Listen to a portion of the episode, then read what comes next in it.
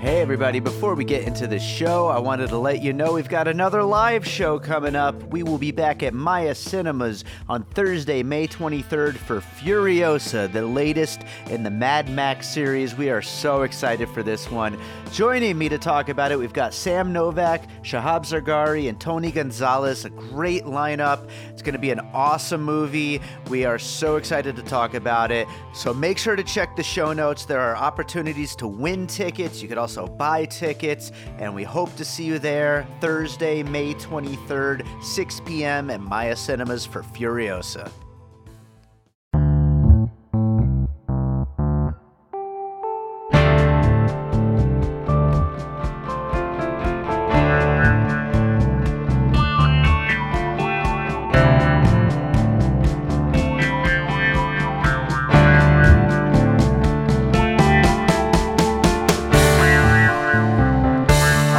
Right, welcome to another episode of Piecing It Together, the podcast where we take a look at a new movie and try to figure out what movies inspired it.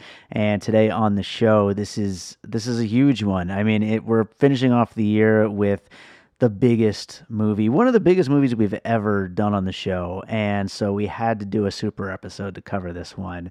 Uh, we are, of course, talking about Star Wars The Rise of Skywalker. This is the conclusion to nine films over something like 40 years, I think. Um, and yeah, I mean, what, what what could be said about the Star Wars saga that hasn't been said before? I mean, this is the biggest thing really to ever happen when it comes to pop culture and entertainment and uh, adventure movies. Did it conclude in a successful way? I mean, I guess we'll find out what the box office says later this week. Um, so far, it's looking eh, pretty good. Did it conclude in a way that is embraced by critics? Mm, Definitely not. Did it? did it get embraced by fans? Uh, for the most part, yeah. Um, but for this episode, I'm talking to six people. I've got six co-hosts, all returning co-hosts on the show. We've got JC from the Screen Fix podcast. We've got filmmaker, my buddy David Mycor. We've got my friend TJ Cross, who's a composer. We have a friend of mine, one of my old friends, Adam Wells. And we've got the lady one, also from the Screen Fix podcast. And we've got returning co host who's been on here a whole bunch of times this year, Joe Black. He's also a filmmaker. And we have a pretty wide range of opinions on this movie, um, mostly leaning towards the negative, I gotta say. Um, but it's a pretty wide range anyway. A lot of great puzzle pieces, a lot of great discussion about Star Wars and about how successful this concluding trilogy was, and specifically this film, directed by J.J. Abrams, of course. So uh, we got a lot of podcast to get into, but I do want to remind you, as always, to make sure you are subscribed to Piecing It Together on your podcast app of choice. You can rate and review us on Apple Podcast or Podchaser, and follow us on social media at Piecing Pod, and join the Facebook group Popcorn and Puzzle Pieces, where there will surely be a lot of conversation about this movie in the coming weeks. So let's get into it. Six conversations about Star Wars Rise of Skywalker.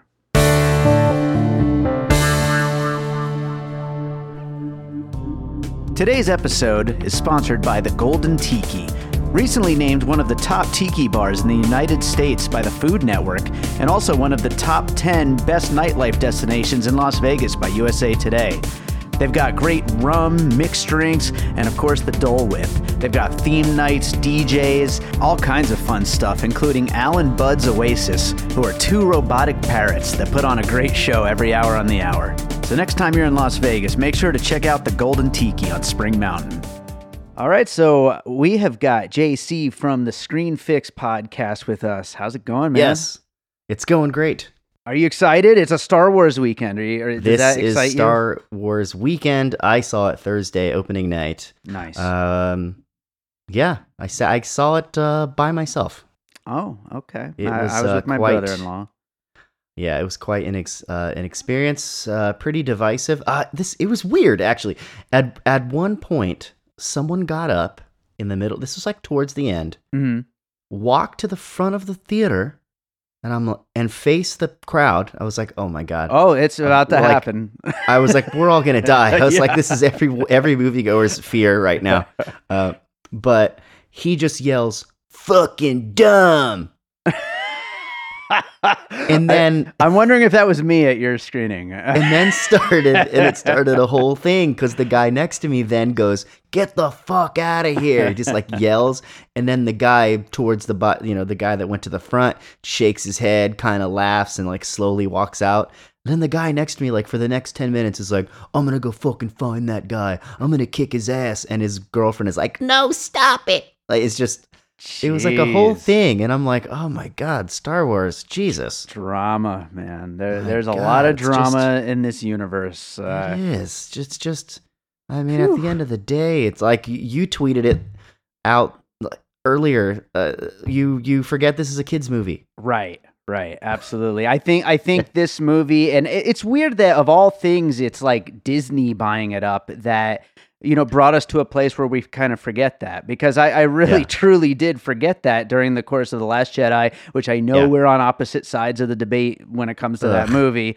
I love it, and It's and terrible. then yeah, and and then uh, Rogue One also continues that kind of theme. I think Yeah. Solo brought it back to kids movie a little bit, but um. Well, I mean, if if, yeah. if kids could. Kids with good vision who can see past the terrible cinematography. Oh, let's not make it that conversation. It's so dark. the movie's so dark and murky. You can't see a thing in there. It really it's is. like a movie filmed through a dirty piece of glass. well, let, let's talk about Rise of Skywalker. Um, Okay. So, fir- first thoughts, and then we'll get into some puzzle pieces. Were were you pleased? No, Okay. no. The thing is, is okay. So I, you know, I didn't walk out hating it. I definitely walked out hating parts of it. Mhm. But I was like, okay, I just had a like if if Last Jedi was someone on an island not getting trained by a grumpy old man, uh, mixed uh, juxtaposed with two ships in slow motion chasing each other while running out of fuel, Mhm. and had maybe one lightsaber battle, which wasn't really a lightsaber battle because one person was a hologram. Mhm. Like if it, this was the opposite of that. This was oh, you want Star Wars, and then like it was it's the equivalent of J.J. Abrams just like taking your you know gr- grabbing like a like a whipped cream pie and saying you like Star Wars here's some fucking Star Wars and just like shoving pie in your face and you can't you're oh you're suffocating in it you know it's just like uh, you want action here it is you want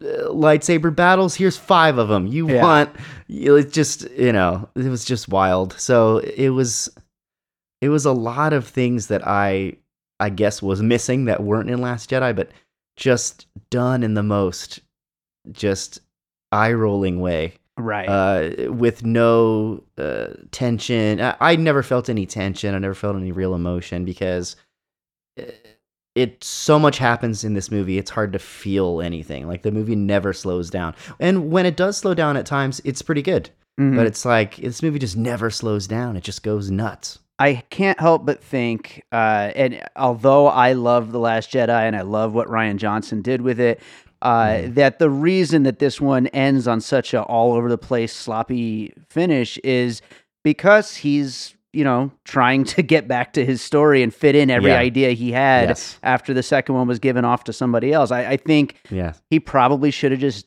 you know made his initial deal like, oh, I'm making this trilogy and that's Yes. end of story. You know. Well, here, let me fix this whole thing. Ready? okay. All right. So, Force Awakens, Last Jedi, and Rise of Skywalker, all three of them written by George Lucas with different, uh, really good directors from this era.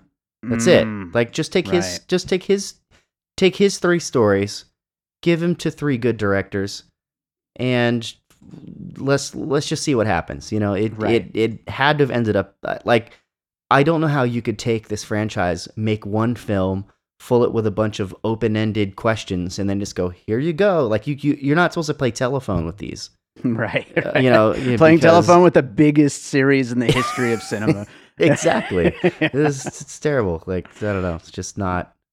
uh, not really what I I it's it just is what it is. Like I think Yeah. you know, D- Disney knows that they made mistakes here, and they're you know they're not going to give up on the franchise. I think they're gonna they, they're kind. It seems like they're kind of pumping the brakes on some of it, but Hmm. they're going to put this series into the hands of Jon Favreau and you know some other people who are probably going to learn from these mistakes and and and end up making better movies. maybe learn from these mistakes. Um, why don't why don't we get into some puzzle pieces? What do you got for your first one? Okay, so uh this one okay, so ready uh I really went down a rabbit hole with with with this one. So my my first thing that I thought of cuz I'm like, all right, what do I what's in there from another movie? And I'm like, well, there's a pit with a snake in it. And I was Mhm. like, all right, well, what has a pit with a snake in it? And I was like, uh, and then I thought, oh, JJ loves his Spielberg. Mhm. So Snake with a Pit, Indiana Jones. I'm like, okay. Oh, Mhm. and there's all these MacGuffins and and and relics. I'm like, okay, these uh, Indiana Jones. But then I dug deeper, and I'm like, wait a minute, it's actually specifically Raiders of the Lost Ark. Right. Absolutely. Uh, I, I I would agree. Like I think if I was doing a regular old episode of this, I would have used Raiders as a puzzle piece as well. But yeah, I, and I'll let you it- continue on it though. Yeah, and then once you start combing through it, you're like, "Oh my god," because I'm like, "Okay, there's a snake in a in a pit. There is a Poe goes to that snowy city to find his old flame, Mm-hmm.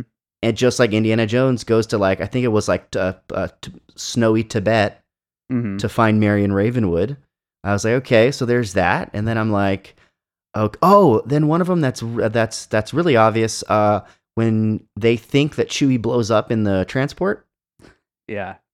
uh, Indiana Jones in Raiders of the Lost Ark causes that truck to flip and blow up, and they think Marion's he thinks Marion's in it, Right. Right. but then it turns out she's not in it, and he says something like, "Oh, you must have switched baskets." Like there, there that's exactly what happened with Chewie.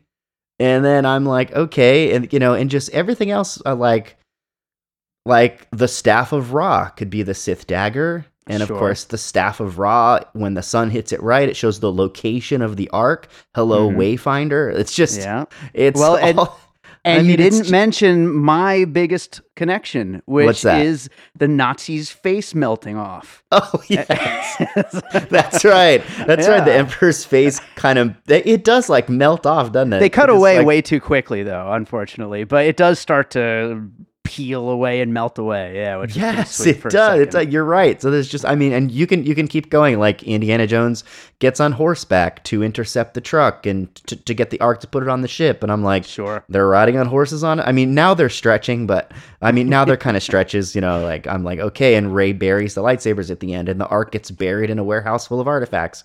But you you know, you could, but I was sitting here going, this son of a bitch. He's basically making Raiders of Revenge of the uh, Raiders of Return of the Jedi Right. is what he's making. because there's also there's you know there's obvious obvious uh um uh, Return of the Jedi scenes in here. So Sure. but so that was my my my first one was just I just went from Snake Pit and just went on a crazy tangent. I was like, I oh my it. god, this is Raiders of the Lost Ark. Perfect. I love it. And you know, and and honestly, I mean, the Indiana Jones and Star Wars series are so linked just from Yeah. the get go. You Oh, know, yeah, and so it, it makes so much sense that one would influence the other. Uh, I'm sure the next Indiana Jones will end up coming back and talking about these new Star Wars movies. Yeah, I you mean know? both both story by George Lucas, both uh, screenplays by Lawrence Kasdan, Mhm. uh, and of uh, you know, and of course, uh, Raiders was directed by Steven Spielberg, who's like, you know, uh, I think JJ glues pictures of his face to Playboy calendars. uh, I just, uh, it's, it's so yeah. I mean, it's uh, Raiders was my first one, I, and I just felt like it was once I once it clicked, it was so obvious. yeah, um, for sure. So, and then my second one is actually The Goonies. So, another kind of Spielberg connection. That one was produced by Spielberg. hmm From one scene where I was like, this is so Goonies. Um, when Rey lifts the uh, dagger up and she pulls that little piece out that's supposed to Oh, line okay. up on the edge of the the fallen uh, Death Star. Yeah, yeah. I was like, that's just like in the Goonies when they lift up um, the uh, what do they call it? The doubloon, hmm and it has the little holes in it, and it matches up the island to the island to the restaurant. Right, right. I was like, oh, that's. I'm trying to remember. I haven't seen that, uh, the- seen Goonies in a long time. I really should go back and watch it. It's been Yeah. since like high school or something. But I'm trying to remember.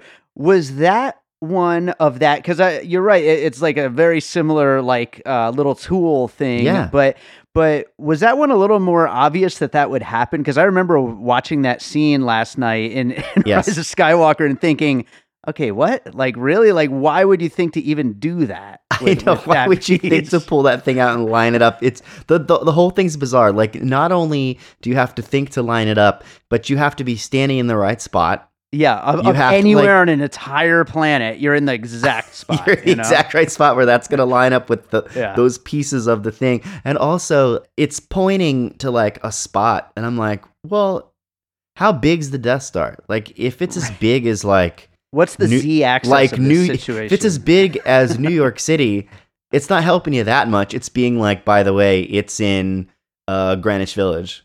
yeah. Okay. I guess I got to search all of Greenwich Village for this thing. yeah, yeah. Oh, is there another Raiders Lost Ark there? When she grabbed the Wayfinder, she had to like fight herself, right? Oh, yeah, that's right. Yeah, yeah. That's so. I guess that's the equivalent of grabbing the artifact and having the the the the temple start falling on you. sure. Yeah, yeah. Raiders of the Lost Ark, man. But anyway, but anyway, but any, like you can sit here and do Raiders of the Lost Ark with this thing all day. But uh, oh yeah. For sure. Um, but Goonies, yeah. So when they lined up that thing and they were like, "Oh, okay, the restaurant. The restaurant must be where we start this adventure." Uh, and then she, when she lined that thing up, I was like, "Man, man, JJ loves his Amblin so much." He sure does. Yeah. I mean, sure well, I mean, go back to Super 8. I mean, he was just doing Yeah. Amblin 100%. Yeah, he was. You know? He was doing like his own Amblin.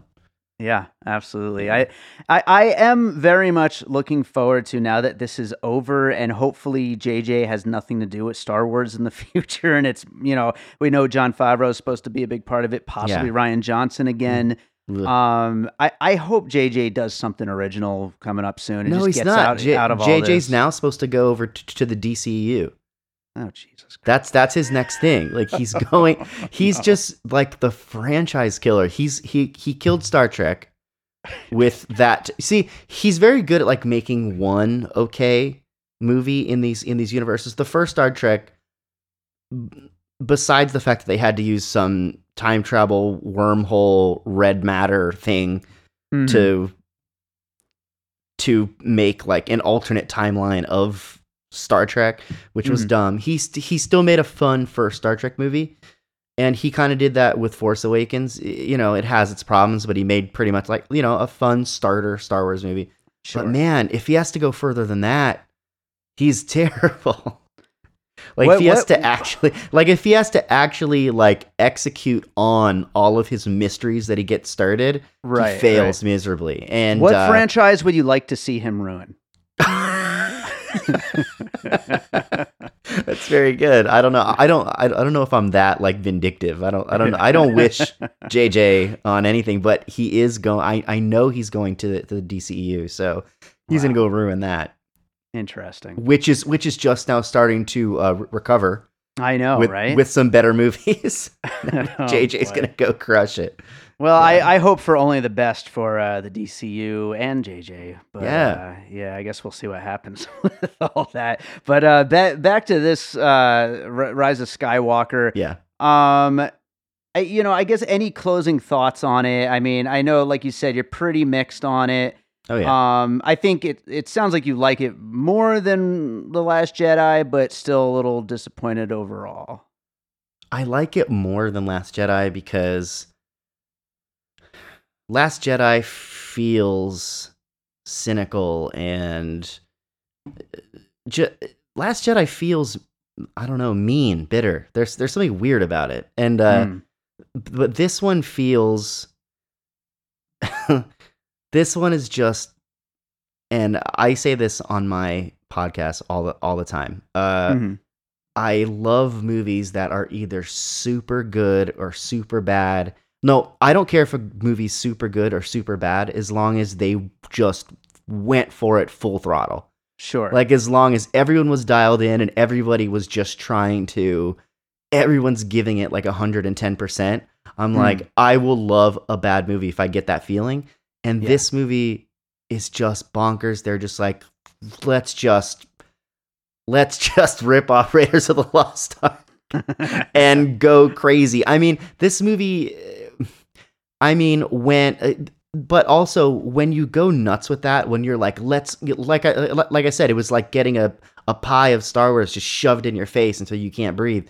Mm. Um, but what happens is is like okay this is a, a good example of, of why this movie's not good. So remember in uh it's uh empire strikes back when yoda raises the the uh the the sunken x-wing out of the water? Mm. and it's this magical moment the music swells. Oh my gosh look at that tiny guy lifting yeah. that ship. This is amazing. This one literally has Rey and Kylo grabbing in the air a transport ship that looks like it's two miles away and having a tug of war with it. Yeah. And you're like, uh, what the hell? Like, it's just, it's, it's, it's dialed up too much. Which, by by the way, I just realized when you mentioned that that that happened in Dark Phoenix earlier this year. Um, well, if you're aping Phoenix. from Dark Phoenix, you're in a big trouble. oh no. but yeah, yeah. So that was like an an example of just like uh, you're doing you're no, you're doing too much with it. You know. Yeah. It's it's it's it's too much when your characters are essentially like you know the Jedi were always pretty neat, but they weren't like Thor meets Scarlet Witch. Like you know, I mean, mm-hmm. they weren't godlike superheroes, you know, which is essentially what they've they've they've become now. Right, right, exactly. That that and I mean that's got to be a lot of Disney influence, I'm sure, but uh you know, I don't know. It just seems to be what a lot of these kinds of fantastical films are nowadays are just everybody just flying through shit and just you know, it's just yeah. like no rules whatsoever and, yeah. and, it's it's i don't know it's it's hard but I, I got one last question we'll wrap it up. Okay. um i know i know you're a big star wars fan yeah. um wearing my star it, wars hoodie right now. Nice nice. Retro Is, throwback. Do you do you see yourself rewatching this when you're rewatching all the other ones? Or do you see yourself just being like you know, the, you're going to watch the originals, maybe the prequels. No, I mean the, the, the originals I still watch, but that's also based on the fact that I saw them when I was a kid. Mm-hmm. So I tend to rewatch more things I saw when I was a child, just because they right. affect me differently.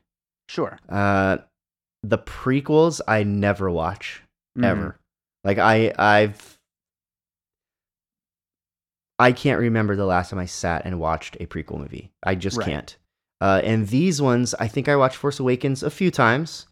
I've only ever watched Last Jedi once, and I'm will probably watch this one again out of morbid curiosity when it comes out on Dis- Disney Plus, and I might not ever watch it again. They're just not. I, you know, I don't know. I watch. I re, I've rewatched many uh, Marvel movies. Mm-hmm. I, I don't know. This just isn't the. It's it's it's just not the same. It's it's different. I I would love it if there are kids out there that love this movie and sure. and and they watch it over and over and over. I would absolutely love that. I don't wish like ill will on any franchise. Absolutely. Um, you know, I would love to see a good movie come out of this uh, um, franchise. I think I'm a Rogue One fan, kind of. Mm. Uh, I think that was okay. I didn't like that they had to shove in some. I, I didn't like that they had to tie it so hard to New Hope. Um, but I really loved the cinematography in in that one. I, I, I felt like it was a Star Wars movie and was trying to do some more stuff, bring in some more uh, aspects of the universe and the galaxy.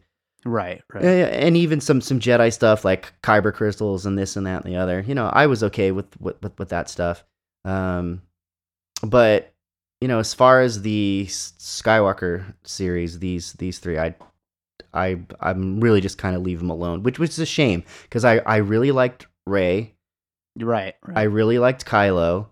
Uh, yeah, I I really liked these characters, and I wish they had given them. I wish that they had done those actors more justice with the characters. Couldn't agree uh, more. I I love the characters. Do not really like what they did with them, basically. But yeah, but yeah, um, I think that about does it for uh, for this one. Um, right. Why don't you go ahead and plug your uh, your podcast? I'll do that. I'll do that. So I am on a podcast called Screen Fix. It is a show where we fix a recent film.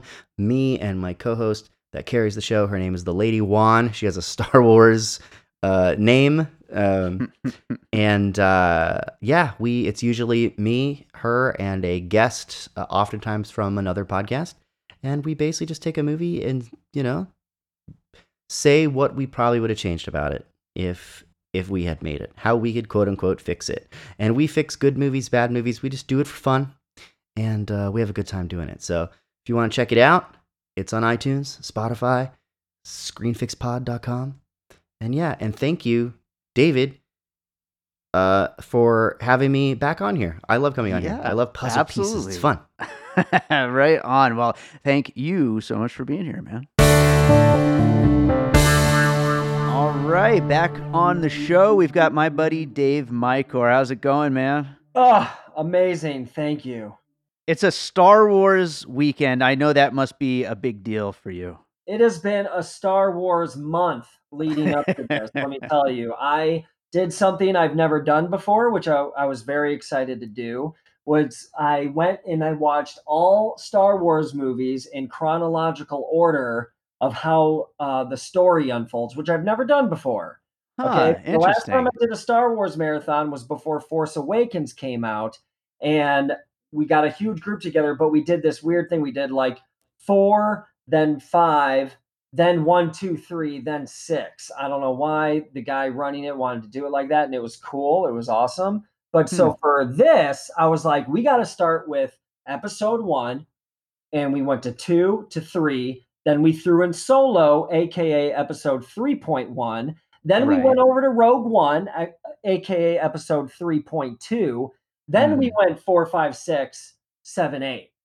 Um, and that was awesome. That was really, it was really awesome. And that's another reason why the rise of skywalker i loved it so much is because after watching it in chronological order starting with episode one starting with this anakin skywalker as a little kid and uh and then following all through darth vader like through that whole arc into the emperor coming back at rise of skywalker at the end it just it made it it made it feel very connected and complete to uh to the other previous movies. Whereas like when i was watching like last jedi i was not i did not I felt very like disoriented and like where where what is this and where are we going and what is even happening? And i even felt that a little bit in force awakens too a little bit.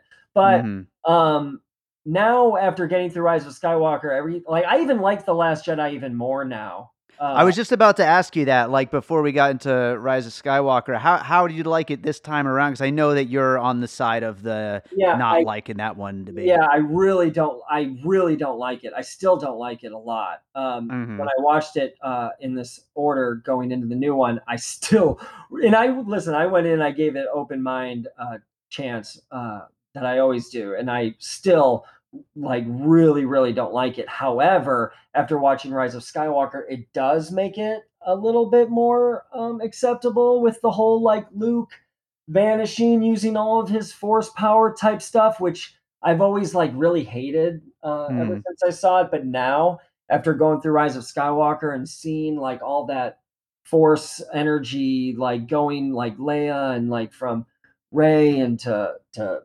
ben and all that back and forth like it really now like kind of i'm like now okay with it in the last jedi if that makes Right. any sense i don't know No, that, that that makes sense. Yeah, and I I just back to the whole marathon thing. Um, I'm as much as I didn't love the Rise of Skywalker. We talked about that a little bit before we started rolling here. Um, I I can only imagine watching all these back to back and just getting that invested in the story and. You know, the fact that we're finally to this conclusion of nine movies, that is pretty wild. That must be a lot to take in. Oh, it was beautiful. It was just so beautiful. The Rise of Skywalker meant so much to me watching it, and it was hitting home on so many levels of just growing up as a young kid, man, being in in this house with like three older brothers and watching, you know, four, five, and six as a young kid growing up was I mean, it was it was on at all times. We had all the original action figures. I still have them. scattered throughout my apartment, um, even now today. Um, is this guy I'm looking at in the webcam? Is that an original? No, no that's not original. That's brand new. I had to treat myself to a, a, a, little Christmas present myself while I was out shopping today. I was too excited. I saw uh, Babu Frik over here um, and I was so excited because I loved him so much in the new one, and he came with this new 3PO. So I said, "Oh well, fuck it, I gotta get it." I love Babu Frik. He's great. All the little noises he makes, he's hilarious. I love The Rise of Skywalker too, man. I'm just gonna say I've seen it three times now. Okay. Um, wow. Let me tell you, how did I see it three times when it just came out last night? Okay, I'll tell you. I borrowed a screener on Wednesday night. I couldn't wait to see it on Thursday night, opening night, even though I really wanted to wait to see it on the big screen. I just couldn't. And okay. so I went and got a screener from my friend and I watched it on the couch and um, I loved it. And even though it was a lot to take in, I can't imagine seeing it for the first time on the big screen. Then saw it for the second time in 3D on Thursday, noticed a lot more and didn't love it as much. I was kind of absorbing it. And then on the third viewing that I saw last night um, was just the best experience I, I, I could even imagine. It was with a Q&A with J.J. Abrams afterwards also. That's and, so cool. Um, it was just so special. And I even noticed even more this time. And it just hit me on all levels and, and spoke to me from every angle. And I mean, literally, um, you know, I was just like a puddle by the end. I was just like, I was just, I couldn't stop crying. It was just so beautiful seeing the That's conclusion awesome. of this huge story that I've, you know, been, it has meant so much to me ever since a little kid. You yeah. know what I mean? And so, I mean, thank God they brought back the emperor and thank God they tied all like all that back in and like when she's walking in the death star around like the emperor's layers and you get that like low musical theme like that was another thing the music tones that they brought back from the original were beautiful. Like yeah, like yeah. that that low like um ooh, like that emperor music you know from return of the jedi that was right. like uh oh no no no the uh the the very light imperial march that you get when like vader's dying like that that, you know? that yeah. was, oh my God, coming in. Freaking cool. Beautiful. Yeah, no, there's some great music and sound design in this movie. I will give this movie a oh lot oh of credit God. for sound design. Oh my God, the bells and whistles flying off. I mean, I thought they, I thought they did a phenomenal job, and the visual effects they did to bring Carrie Fisher back. They talked a lot about that in the Q and A I was at last night, and how they went through so much footage of Force Awakens and and went back and forth, back and forth, and tried to write scenes around what they had. And, mm-hmm. and didn't want to just cut to her. They wanted to like integrate her into the shot and like what that took and what that meant. And like that was just so beautiful. And also the fact that they threw in the whole um, arc of Leia training and being a Jedi and seeing her young Leia with young Luke training with lightsabers was beautiful. I mean, how, how much how much more can you tie back into the old original like story that you grew up with and loved, you know? But to say like you know, when they're like, when Yoda's like, no, there is another, blah, blah, blah. Like, dude, yeah, there's another. There's Leia. You know, yeah. there's Leia. She's part of this blood and this in this lineage and this power you know and so that never was explored and so to see that and to accomplish that and to do all that after um, our beloved Carrie Fisher's passing, uh, I just thought was phenomenal, and they did a fantastic job. Awesome, awesome. Well, why don't we get into a couple puzzle pieces here? Uh, what what movies did you think of uh, as far as possible inspirations or something that maybe uh, this one just kind of reminds okay so the first okay so in the beginning there's a lot going on almost too much going on but the the moment i really started to sit back and be like yes this is awesome is when they were flying through on those speeders in the desert mm-hmm. about 30 minutes in or something um, and that was very like i felt like it was very mad max when that like the troopers were like coming after them and they were like soaring in the air and stuff and like they're sure. like and they're like shooting back at them and stuff like it was so mad max in the desert on these like barge trucks you know what i mean like speeders I was like, this is awesome because I love Mad Max. And then you've got um, okay, okay. So Mad Max and Indiana Jones, um, Mhm. any Indiana Jones, just the quicksand and the tunnels and th- and the creature down there, everything. It was like Mad Max and Indiana Jones meet Star Wars, and I'm sorry, but what more do you want? Right. I mean, I'm good. This is great. I don't, you know, keep going. Give me more, please. Yeah, Don't yeah, stop. and you know, to to that to that uh that particular scene, I I was telling you that I really didn't like the first half hour of the movie, but I completely agree. Once they got on that those speeders and they're racing through the desert, that's when the movie started to like win me over. Yes. You know, and I started to really have fun with it. Well, that was the first time in the movie where you were like, this is awesome. You know, up Right. until then, it's just like, what's happening? What's going on? Okay, now they're here. Now they're there. What's happening? Who said that? Oh, but I will say, and no, no, no, hold on. Let me take that back. The, the very, very beginning when you hear the Emperor say, I have been every single voice you've ever heard inside your head. And it ends and it goes through the voices and it ends with Vader's voice.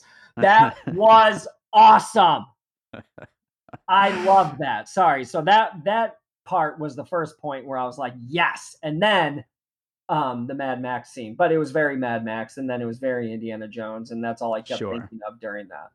Absolutely. about you? I- uh, yeah, no, I, I, I agree with those, and, and um, I, I'm just curious. Uh, obviously, the screening with JJ, uh, I, I'm sure that the audience was go, going nuts for everything. But what Yeah. about the other screening you were at? Was that one pretty, uh, pretty It hyped up for everything? No, it was lame. It was tame. I it was it was no one was doing anything. You know what I That's mean? how Like, mine was. I, know, was really surprised. sad, you know? Um Yeah. And I think it's because, you know, I don't know. Like, first of all, I saw it at 10:30 um, at night, so it was later. It was 3D. Um, you know, I don't know, but maybe it was like the only people in there were like young kids that didn't really know too much about like all the history of Star Wars, maybe. But I don't know. It wasn't the the fun, like cheering um, audience that I wanted because I saw it first on the couch uh, as a screener, so there was no audience. It was me Sure. and my wife. It was just you going nuts. It was me going nuts, and my wife and my beautiful miracle dog Albert, which I have to say,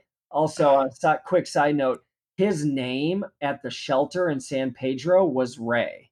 nice. R E Y. His name was Rey at the San Pedro shelter before we rescued him from another rescue that named him Albert, and we kept his name as Albert. His name was Rey. So I'm He's a sorry. special little but- dog. Oh my gosh. Are you kidding me? The miracle of Al just got even bigger. And then you're watching the rise of Skywalker and Rey and that whole ending when it's like, rise, Rey, Rey. That whole, oh my God, that scene with all the Jedi voices. Did you see the voices credited in the end credits for that scene? No, They no, I didn't. a separate credit um, section at the end credits instead of just it's like Jedi voices or whatever. And it's like, dude, it's everyone. You've got like That's sweet.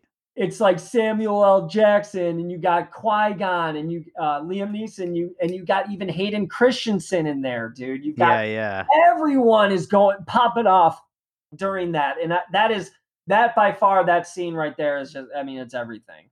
That's It's awesome. everything. That is great. Uh, well, do you have another uh, piece that it reminded you of? Well, Indiana Jones. Oh, okay, so that's like your second piece. Okay, second cool. Mad Max and Indiana Jones. Um, awesome. sure. Awesome. Beautiful. Uh, I, I I definitely like those pieces, and actually, in one of the other conversations, we did talk about a few ways in which Raiders of the Lost Ark specifically uh, could be used as a puzzle piece. So, absolutely, I think Indiana Jones is probably going to come up a lot through this whole Yeah. episode, through all these conversations, and and like I said in that one, I I think that it makes so much sense for you know these two series to to complement you each know other. what? and, I mean, you uh, know, what more do you want? I mean, how great is that? What kind of movies do we get anymore these days that are like that? Can you adventures right there's none of them the Like, there- adventures is like a dying breed Exactly. It's like you don't get like this was like a movie, man. This was like this is what you go to the movies for. And so, I mean, uh yeah, I mean, I just uh I loved it. I it made me so happy and it brought um just so much like, you know, it righted the ship so much after Last Jedi, I felt. You know what I mean? Mhm. um, that it, it made me it made me really happy. How do you feel uh, as like such a long time Star Wars fan? And it's obviously such a big deal for you. How do you feel this trilogy did overall? Even though you didn't like the Last Jedi, do you think as a uh, as a full three movie arc, do you think it works, or do you think that the the change in in directors and writers like kind of messed with this this whole overall flow? Yeah, I do feel like it was a little too um, messed with. I think I think they needed to come up with more of like a grounded game plan uh, for hmm such a big billion dollar uh, franchise price tag that you're going to have to build up around. You should have everything in place. And in fact, the Q and A last night, JJ talked a lot about that. How you know they had a lot of conversations about what they wanted to do, but after Force Awakens, that Rian Johnson was like, well I'm gonna go this way and I'm gonna do this and like and how you know it was great. It was that vision, but then like how then when JJ came back, he was never expecting to come back, and then when he came back, it was like okay, let's bring this all together. It was there was a lot of stuff up in the air and that they weren't really sure on what they wanted to do. Um, one of the things they really knew what that they wanted to do though was uh, get Leia in there with her uh, Jedi uh, arc, uh, which was Right. awesome. and that and the fact that they did that without Carrie Fisher, I'm sorry, is just so it's just it's just incredible. It's really Yeah. incredible. For sure. Yeah, I, I do think that as much as I love Rian Johnson and as much as I love The Last Jedi, I don't think it ever made any form of sense to switch directors, switch writers with uh, with a, with a franchise this big. Yeah, I mean, just you, I mean, you, with this type of thing and this big of a thing, you need to be like, okay, you know, yes, you can do this. No, you can do this. This is where we're going with this, and this is where we're going with this. You know, like they did always have. They said that they always had conversations of Rey being um, the granddaughter of Palpatine and being a Palpatine. So there is that Mhm. um, and they always wanted to bring the emperor back. So, um, but I do feel like this new trilogy is kind of misled and disjointed a lot. Um, um, you know, I kind of wish the emperor was kind of always in the mix in the Force Awakens, and we kind of dropped that bomb from the get go, and then went up, up, up from there.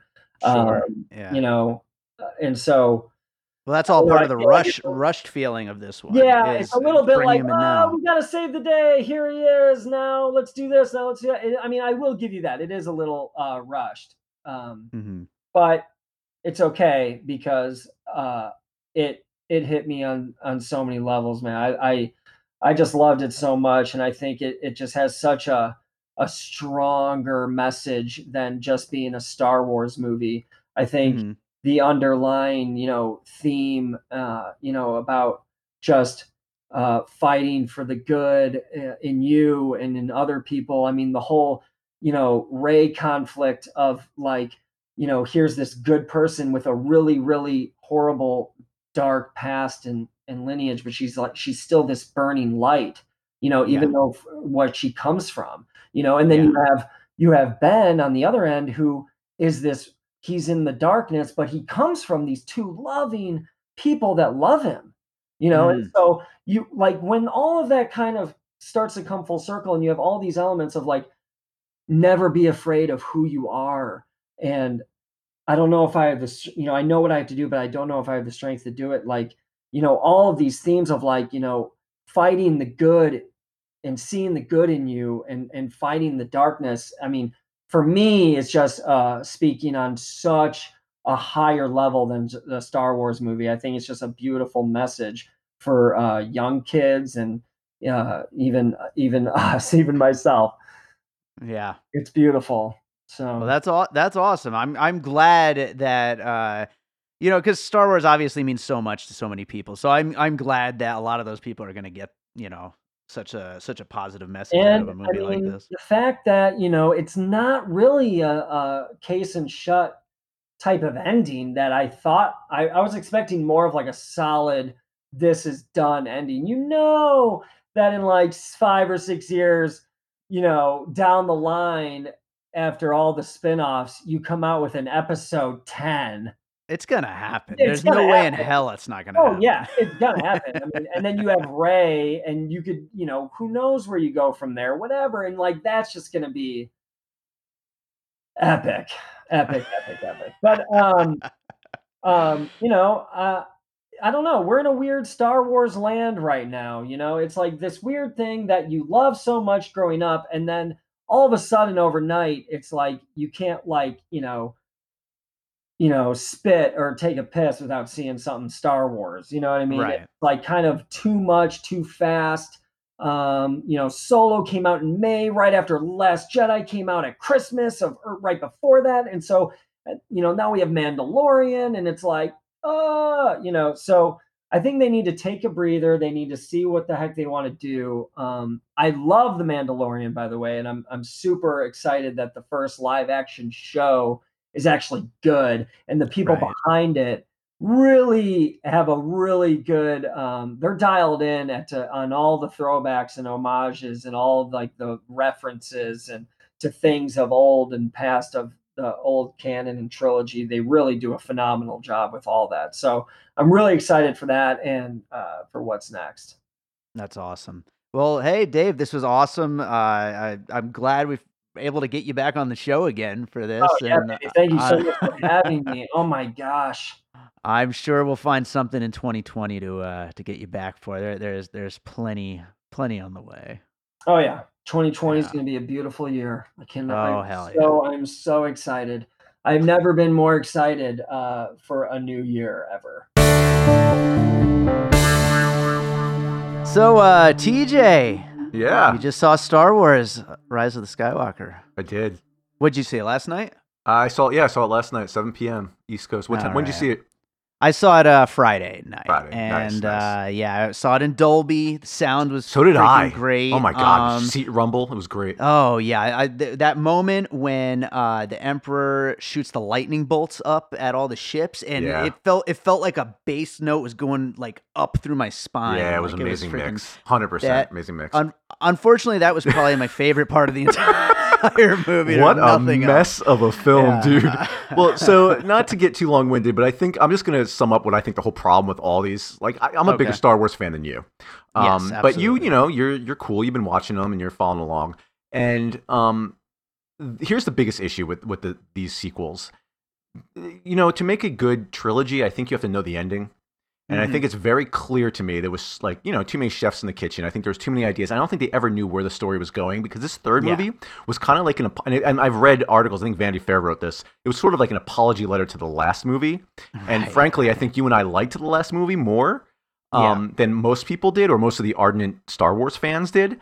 And Right. so they basically made a trilogy in a single movie. That thing, I appreciate how fast paced it was. I appreciate it was action, action, action. But man, you couldn't breathe.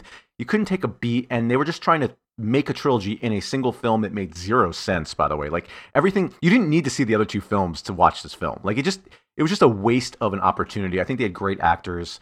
I think they had, you know, you have the greatest cinematographers and special effects people in the world working on these Sure. and I think you need a good story, right? And I just think that it, what a mess, what a mess of a film. It became hokey honky fan service, um, poor writing. It, I just, yeah, dude, I really, I think it's one of the worst ones that, that have come out in Star Wars, frankly. Okay. Wow. So yeah. So you're really down on it. I I kind of am too. I like I was saying to some other people. Like I the first half hour I thought was terrible. Then it kind of won me over for a little while anyway. For like the middle hour ish, it, it was at least fun. It was dumb but fun. You it was dumb but fun, but you have so much. Yeah. good, the actors are fantastic. They have so much Yes, talent. It's just annoying that you didn't utilize that talent. Like, like it blows my mind. You got Oscar Isaac. I like, know he's so. like you should have done. I mean, he played the Han Solo. I mean, he was fine, but it's just and and she um why is her name slipping my mind? Daisy uh, Daisy Ridley. Daisy Ridley. Yeah, yeah. She was so good, and I loved her. Like I loved her on Yeah. screen, but like there was just nothing. Like it was just not interesting. I don't know. I just think it could have been elevated. Do you have any puzzle pieces? Any movies that remind you of it all? Yeah, Star Wars. Let's just shove every Star Wars in there. well, I think it's here's the thing. Whether you're like, I I don't think you are right. Whether you're a big fan or not of the original Star Wars movies, Mm. Um, and I think you have to, you know, like my wife was saying this to me the other night. Like, you have to sit back and be like, listen, nostalgia clouds the mind all the time. These little, you know, men, men our age, women our age, like, you know, you were a little kid. If you were into Star Wars when you were a little kid, you have this nostalgia. But if you really took a magnifying glass of those movies, you'll see they're not like, like you know, they're not the greatest works of art, obviously. Right, right. Um, but they what they do, they they brought special effects to a new level. Like no one ever saw a spaceship like that look that good in space. Sure. You know, never saw epic fights and and lightsabers. Like, and also it was the classic good versus evil. The problem with this film is what it what the prequels, the episode one, two, and three, which are from the '90s and early 2000s, did was Star Wars is a very minimalist story, and they keep trying to tell it in a maximist way. They keep trying to Mhm. make it way more complicated than it needs to be, and it just becomes like, like you said, is dumb fun. Like the irony is they're trying to be complicated, but it ends up just being dumb, whatever, pew pew. Um, and so if I'm gonna do a puzzle piece for you, yeah, it reminds me of the prequels, episode one, two, and three, Phantom Menace, Clone Wars, and Revenge of the Sith. Which the problem with those films again were they tried to make them bigger films than they, they needed to be, and I mean bigger in fact in the sense of the story, not obviously the special effects because they should be big. But yeah, Right, that's my puzzle piece. Awesome. Well, you know, and I've recorded a few things for this episode. This is going to be a super episode with a bunch of little mini conversations. And uh, two of them so far have brought up your favorite, Indiana Jones. Uh, what do you think about that puzzle piece? Uh, I, I particularly uh, thought of the the Nazi face uh, melting in the uh, Raiders. Um, at Oh, the end, the Emperor's face analogy, starts to yeah. melt. You know, uh. But then, yeah, someone else was talking about the the snake in the you know underground there, that snake monster thingy, and seemed kind of Indiana Jones ish, and you know. But I know you love your Indiana Jones. so Well, I do, I do, but you know, I think those may that could have been a like a nod from JJ, right? To like, Sure. I it probably is. I mean, that's actually Yeah. those that's a good association. So whoever brought that up, smart people. Awesome, awesome. Well, uh, one other thing, we we just finished recording a uh, top ten film scores. What'd you think of the score on this one? Well, it's by far, I think, and I think we said this right last night. It's the best of his latest three Star Wars sequel, like the best score of the Mhm. three. I I actually was like when I was listening to it, and again, he has to, you know, he's lifting from previous scores because all those themes, you know, live throughout the whole. What I don't even know what you call a nine film thing, whatever, all nine Right. films. Um, but it was by far it sounded the fullest. I don't know if it was something to do with the mix, but it was the the thickest. It was the most, or it sounded like old John Williams to me, and I was like, yeah, man, he's got one left in him because, frankly, and I would never. I mean, he is the Beethoven, in my opinion, of our time. Um, Sure. But I think the the last one, and it could have to do with the story because the story was so different than anything with Star Wars. But it just it was very thin sounding, if that makes sense Sure. um, yeah. for a John Williams score. So anyway, I thought the score was actually it, it, it was it, it, it gave me the, the feels, man. I really liked it. I wonder if there's any chance that he goes out with this, like just like you know. well, you said it's his last Star Wars film. He he did. yeah, hundred percent. God, I just brought up his IMDb. He has 400 credits under soundtrack. Like not as composer, 150 Well, sure. composer, but He's uh, a dude. He's amazing. And the man's eighty eight years old, and the fact that he cranked that out like is incredible. Like, yeah, I, I Oh kind of my wonder if he does go out with this too. You are right. He may have just get because you know when you're eighty eight, who wants to wait? First of all, you're a what trillion millionaire, whatever. He's his, I think I think in the eighties he made a million dollars per score, and that was the eighties. So um, he's fine, you know. So the fact that he still woke up with that energy and was like, "Yeah, I'm gonna really give it my all," might also say at 88 he's like, "That, you know, that's my swan song." Well, if he's 88 now, uh, when he is 90, he is attached to Untitled Indiana Jones project in 2020. Oh, let let that be his final score because I need John Williams in the Indiana Jones movie. We have Yeah. look, can we can we all save Indiana Jones? Can we get one good final Indiana? Listen, Harrison Ford looked great last night. he did look great in this. I was like, really I was. did. Did. you notice? I was like, man, he's still. I mean, that's a sexy man. I'm sorry, he still looks good. that man's like, how old is he? Like seventy something. 76? Yeah, Yeah. something like that. So you know what? Maybe that was maybe that's him saying, guys, you know, hurry it up. Like, let's get this movie going because I could still viably see him do that. I, I please, I'm gonna keep going on about Indiana Jones. I'm I'm too excited. I want it to be I want it to be good. I want it, I want to go out with a bang, not have Shia LaBeouf. Grab the hat at the end. Hey, Shia's having a great year. Um, Shia's the man. What a turnaround. doing- Seriously. serious turnaround. Yeah. But uh, that's another story for another yeah, time. yeah, Uh, so yeah, a- any any final thoughts on uh, Rise of Skywalker on, on on the trilogy on this capping off? You know, I guess it's just that, see, I'm not an ardent like I'm not one of those crazy Star Wars fans. I'm not like screaming from the balconies like this sucks. I just think it was a missed opportunity, man. I think it Mhm. could have been something else um, entirely. Uh, but at the same time, lightsabers are cool. there you go. That is absolutely a uh, a true fact. I, I can't argue with that.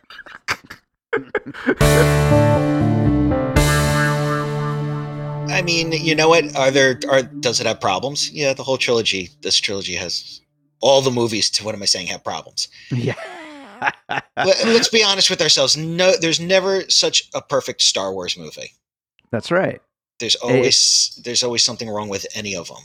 Well, they're so big and there's so many hands involved. And by the way, I'm rolling already. We might as well just kick it off that way. But um, Okay. th- there's there's so many hands involved with with movies this big. It's like, you know, how is it ever going to work out with that many hands? You know? I mean, I feel that if they had some real plan, I think they had some broad strokes, but it, you know, I'm I'm beating the uh, beating beating it to death because you probably have read this or heard this somewhere else that there was no plan, and it surely seems like there was no plan. Right. But- right. At the same time, it certainly wasn't as dull and wooden as the prequels, which had a plan, which had a very concise three arc story, but was just laborious uh, with the acting and and the bad dialogue. At least there was some good chemistry amongst Mhm. the characters, and it, you know, it made for a fun adventure.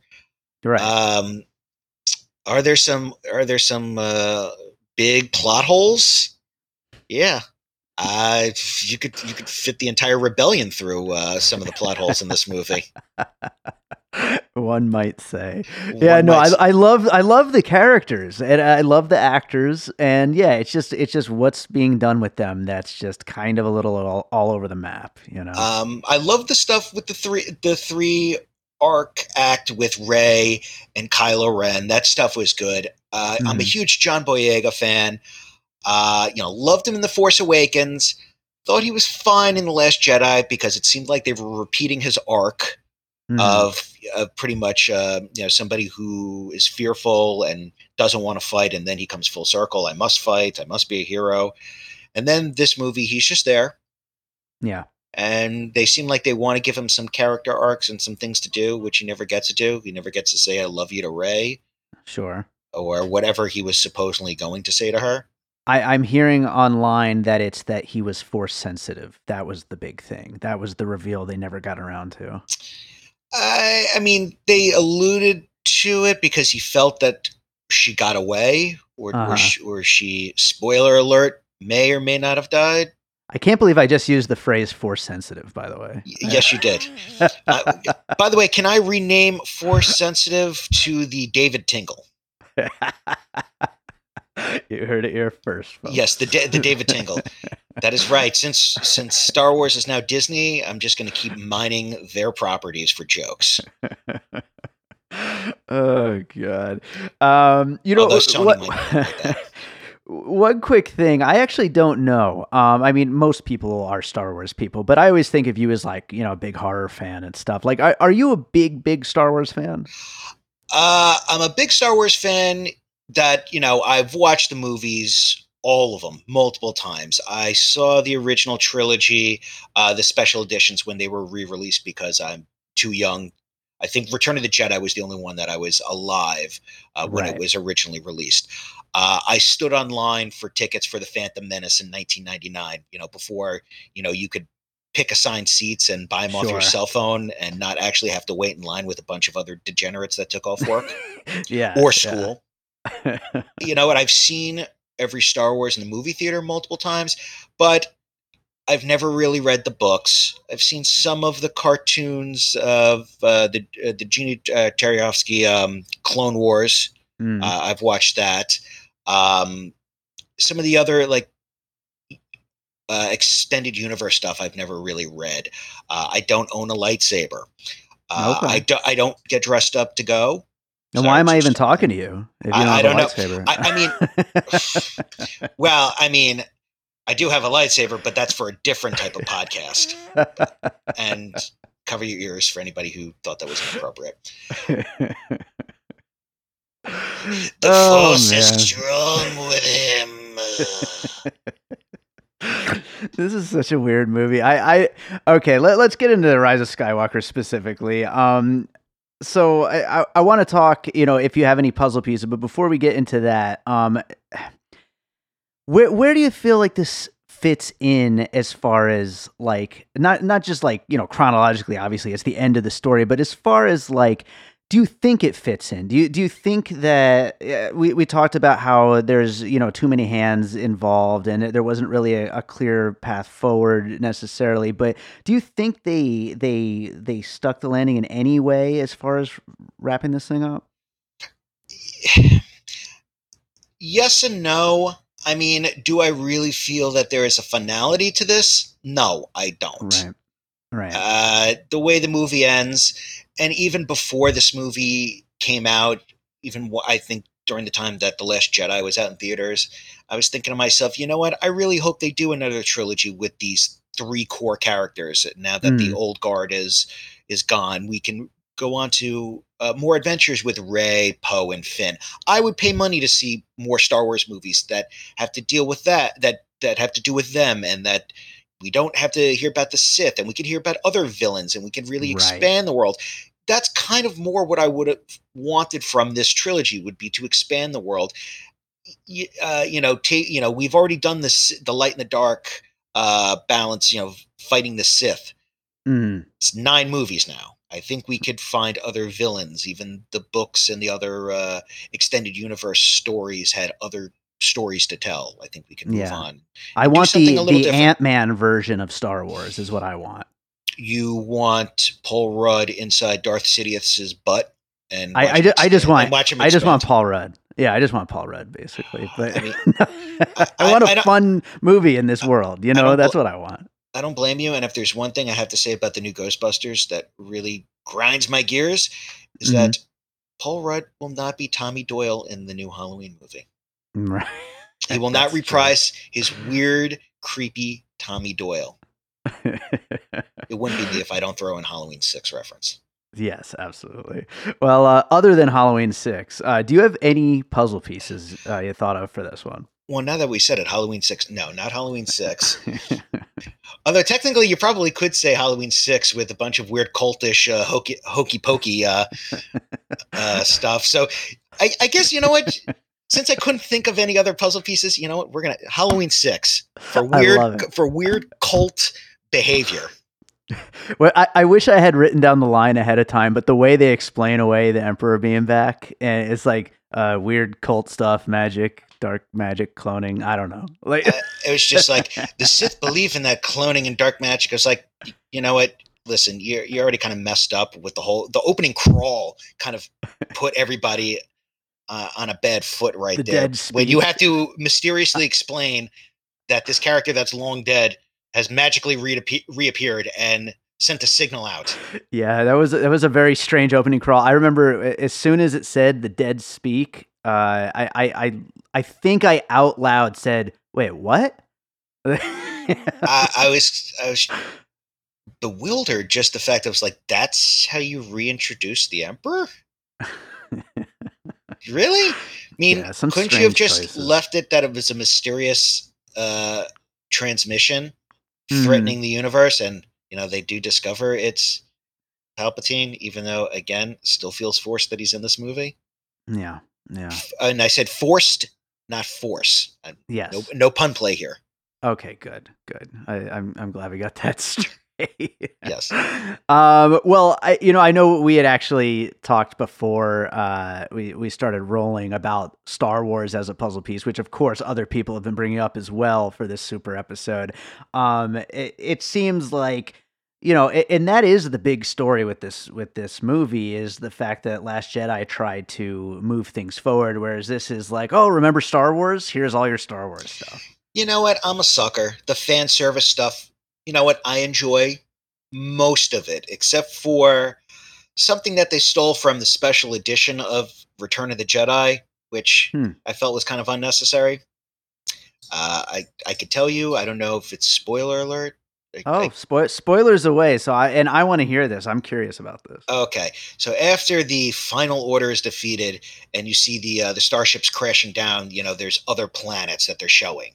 So Mhm. there's like a starship uh, going down in Coruscant, one on Endor, you know, J- uh, Jakku, and it's pretty much like you know after they defeat the Empire and they start going to other worlds, and you see everybody celebrating that the Empire's uh, been destroyed. I was like, did you really need to do that again? Right, right. well, yeah, yeah, exactly. And and also like to me personally, like I was thinking about it, like when I was thinking puzzle pieces and stuff, I I was thinking about the idea that they didn't know if their reinforcements were going to show up and then all of a sudden there's a big CGI crowd of, you know, a million in reinforcements. Uh, how many movies have we seen that in? you know what I mean? Every I everything mean, from at the last minute Day that somebody just Wars. magically shows up. You know, what? and I guess when you think about it and when you say it like that, that's almost one of the cooler aspects of The Last Jedi is that no one shows up. Right. Absolutely. That's what made it different. And I will say, I was one of those people that had a lot of problems when The Last Jedi first came out. But rewatching it now, I do find a lot more to like about it. I Mhm. do think it's actually it, it does try to be very different and does succeed in a lot of the things um except for maybe do i care how the rest of the universe is uh going you know what's going on in their lives during this war no not Mhm. really Okay. But i like the idea of hope and and the spark and that there's other people out there that eventually could bring a new order of jedi you know when you had that Right. little the little kid that was force sensitive Yeah, yeah. so you know and i liked all that and then you know we have this which is kind of like the justice league of star wars where it's like okay you know let's cut and paste this thing together and you know, make it more By, palatable by the way, co-written by one of the co-writers of Justice League. you know what i guess that's another puzzle piece is justice league there you go. i was like the movie before it people hated it so much so they uh, they chopped and pasted it so uh, is so is there a JJ cut or is there a Colin Trevorrow cut of Star Wars Episode Nine? Colin Trevorrow cut. That's the one we need. Yes, yes, Yes, release the Trevorrow cut. Hashtag barcode. Oh, perfect, perfect. Well, a- any other closing thoughts on uh, Rise of Skywalker? You know what? This movie is not perfect, and it is far from it. But if you just take all the Star Wars movies essentially with a grain of salt, have a little fun, you'll probably enjoy the two and a half hours of, of, of this movie. It's it's fun. You know? Like like all the other Star Wars movies, don't don't hate. Yes. That's that's the message. Don't hate. And if you need to take your aggression out on something, the theater next door has cats. All right, go see cats if you really want to spread the hate because you and every Yeah. other critic is already doing that. yes, Cats isn't uh, isn't going to uh, it isn't going to teach you anything about yourself. It's not, it's not going to give you any grand lessons. So go hate that. I, I just I just cannot wait until one of these days I'm going to be hanging around the city somewhere at midnight near a movie theater, and there's going to be two really really long lines of people dressed up very bizarrely. People dressed up to go see The Room, and people dressed up to go see Cats. and I'm going to be dressed up to go see Serenity because that was fantastic. Who do you dress up as for Serenity? You you just you just get naked and jump in the ocean. I think. Oh. Just just well, you have the long curly hair. You know, you got the grizzled facial hair. Just start screaming into the middle of the ocean. All right, so back on the show with us today, we've got the lady one from Screen Fix. How's it going? I'm doing great. How are you? I am doing pretty good. I am, uh, I am uh, questioning my sanity for doing these super uh, episodes, but uh, you know they are so much fun to do though because it's you know one of the best things about like doing this show is getting to talk to so many people about these movies. So get to talk about a whole bunch of times with a whole bunch of people, and one is uh, even better, right? Yeah, I love listening to these episodes when you do them. Awesome. Well, that's uh, that's encouraging. Um, so, uh, how many times have you seen this movie? I, I know that you you saw it twice now, right, Yes. or three times? Just twice. Just twice. Uh, okay. All right, that's a little more manageable, um, considering it's been out for two days, basically. um, so I, I've I've spoken to four people so far. You're Mhm. you're number five. Uh, where are you falling on the like? Let, let's get it right out of the way, right up Yeah. front on the is this a good movie or not uh, scale? So that's tough to say because it's not a bad movie. I just didn't get the feelings from it that I wanted. Mhm, It's still well acted, mhm. cool to look at. It's not boring. It doesn't drag. But at the end of it, I was just sitting there with this weird face, just being like, what? What? Uh, Yeah. Uh. And that's not the I point. totally get that. yeah, I totally get that. I, I think it, it really speaks to because you're right. It is. I, there's plenty of fun to be had. Mhm. There, there's plenty of great action. There's. I, I, I love the score. I love the Yeah. sound design, the performances. I mean, the, the the main you know trio. They're all so good in Yeah. this. Um, but I just think that they had no idea what they wanted to say with this last one. I think they just said, "Oh shit, we're on a schedule. We need to pump out the final one, and uh, let let's get this thing done before Christmas." yeah. Yeah, basically. Yeah.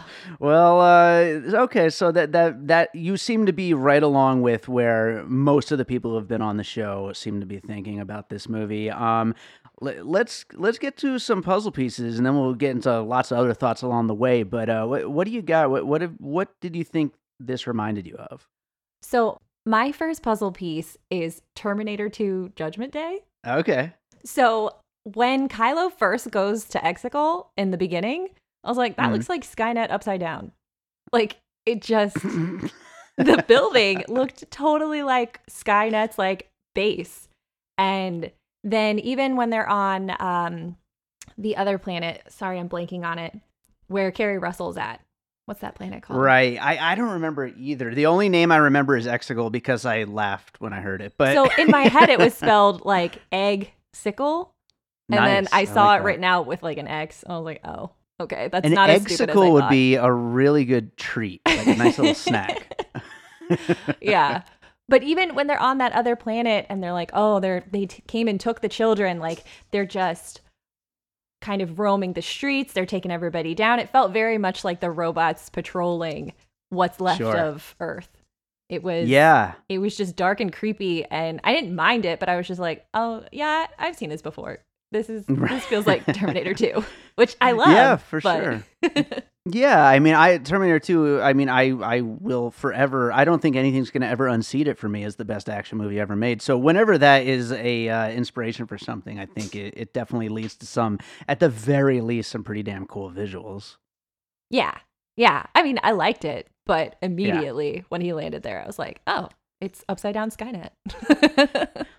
So Exegol, and, and I'm I'm trying to remember like everything that happened on that planet, and that the funny thing is how fast this movie moves. It's like I almost can't separate it from some of the other stuff that happens. yeah. They were bouncing around like crazy through this whole movie. Like the uh the Falcon lightspeed jumping was basically this movie. It was just like Yeah. and next scene and next planet and next story and I'm exhausted. Yeah, that that makes sense. So okay, on the second time, because I've only seen it once. On the second time through, did it like did it seem to like slow down for you at all, or is it still just like okay, we're all over the place? Mm, no, the first 30 minutes really feels rushed and Sure. all of the scenes with Leia in the beginning felt very much like you could tell they were working around dialogue that she said. And Sure. it wasn't her conversations with Rey didn't seem to really go anywhere other than, well, she said never underestimate a droid, so let's use that. Like Mm. it felt like they were letting the dialogue run those scenes because they had what they had. Sure. I found it yeah, very that, that, distracting. That makes sense. Yeah, that that makes a lot of sense. And I mean, you know, th- they had to do what they, you know, Mm-hmm. could with what they had. But yeah, I mean, it. I, I wonder, like, I wonder, did they have any plan for this, or like, like you said, like, Yeah. like using what they had with Leia? Did they just say, okay, let's get that and and pretty much nothing else. Let's just see what else we can work around that and just go from there. Like that was the only real set in stone thing. I it's it's I don't know. It's weird. Um so you got another piece? I do.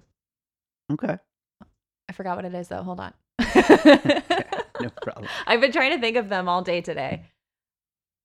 Um, oh, my second puzzle piece is related to my least favorite part of this entire movie, which is Okay.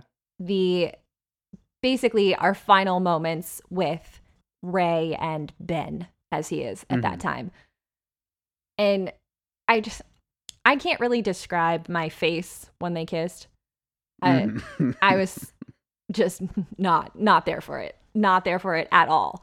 But uh-huh. that whole sort of she's dead, no, she's not, he's dead, she's okay, and then a weird kiss and their families are all intertwined. This is some Romeo and Juliet shit. Like, Absolutely. Ugh. And I wasn't there for it. We had no setup to that happening. But like his grandfather thought he killed her grandfather. There's there's some family feuding going on, and uh, everyone's trying to keep them apart. And then yeah. there's kissing and death. So what else could the it be? funny thing the funny thing about that okay first of all I, I absolutely agree with you i think it's a great puzzle piece and it's one that i also was thinking about as well for that scene um the funny thing is i like that i like the i don't want to say execution of that because it's not really that i like the execution of it i just in the moment it was i don't know it was like a fun thing to happen, but it makes absolutely no sense. Like you said, it's not set up whatsoever, and it, it just doesn't work at all. Even though, in a strange way, I also kind of like it.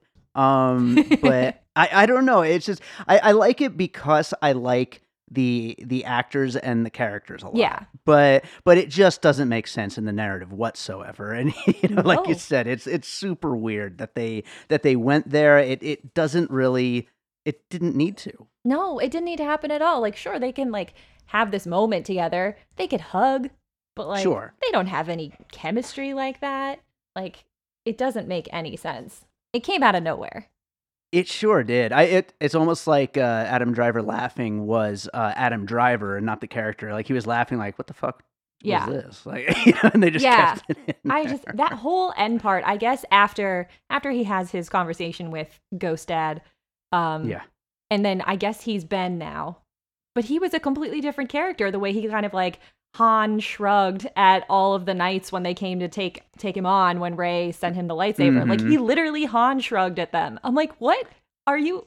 Who are you now? It was they really should have. Like, if I was on your show right now, Screen Fix, um, it, they really shouldn't have had him in the Kylo Ren mask at all during this movie. yeah, Like, if you're gonna do the turn to Mhm. Ben, he should have been where you could see his face the whole fucking movie. You know Yes. I mean, yeah, he really did not need to be in that mask, you know, hiding what he's going through. Because there's, I mean, let's be real. There's no. Uh, you know, personality coming through a mask. Like, Mm-mm. in order to see the the turmoil that he's under, like you should have seen his face the whole time. I think. totally agree. Well, do you have any other pieces? Um, I have like a little baby piece. Is Okay. Um, the I think the part of the movie I enjoyed the most was when they went to retrieve the Sith translation from 3PO and that Mm. little guy, what's his name? It's Gr- gosh. Griggs or something like Riggs, something like that. I, I know what you're talking about. Yeah. That that little guy was great. so funny, like absolutely cracking me up. But the whole like let's go see some sketchy alien in some basement lab to deal with somebody's memory. I was like, "Oh, it's like Men in Black." It's like the deneuralyzer that they take uh, K to. I think it's Men in Black 2. I was just like, oh yeah, this tracks. This is um will this work? I don't know. Right, right. Yeah, hell yeah. That that makes total sense. Yeah, like the little little helpful aliens that are are there to basically give our characters like a little a little something that they need. And, Yeah. you know.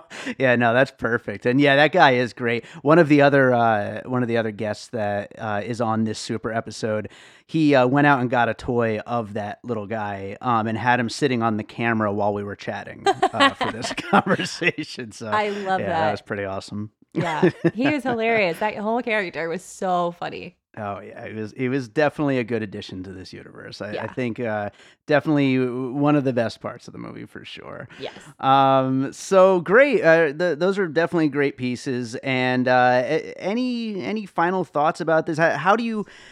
I mean, obviously you're you're quite mixed on it, but how do you Mm. feel it it did as far as like I don't know, at least wrapping up this trilogy? I mean, obviously it didn't wrap up the whole nine movie thing in a way that's hundred percent satisfying. But what about as a trilogy?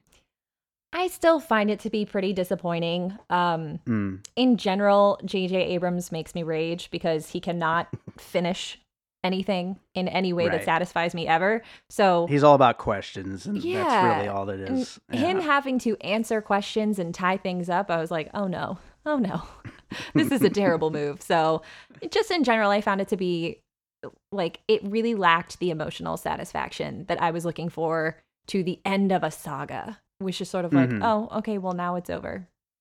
Mm. Yeah, So- absolutely.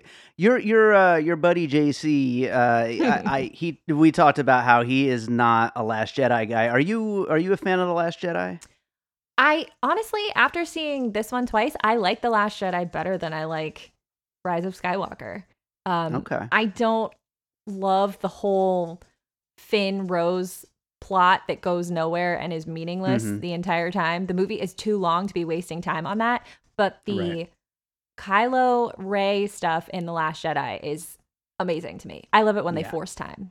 That's like, yeah, the best. Yeah.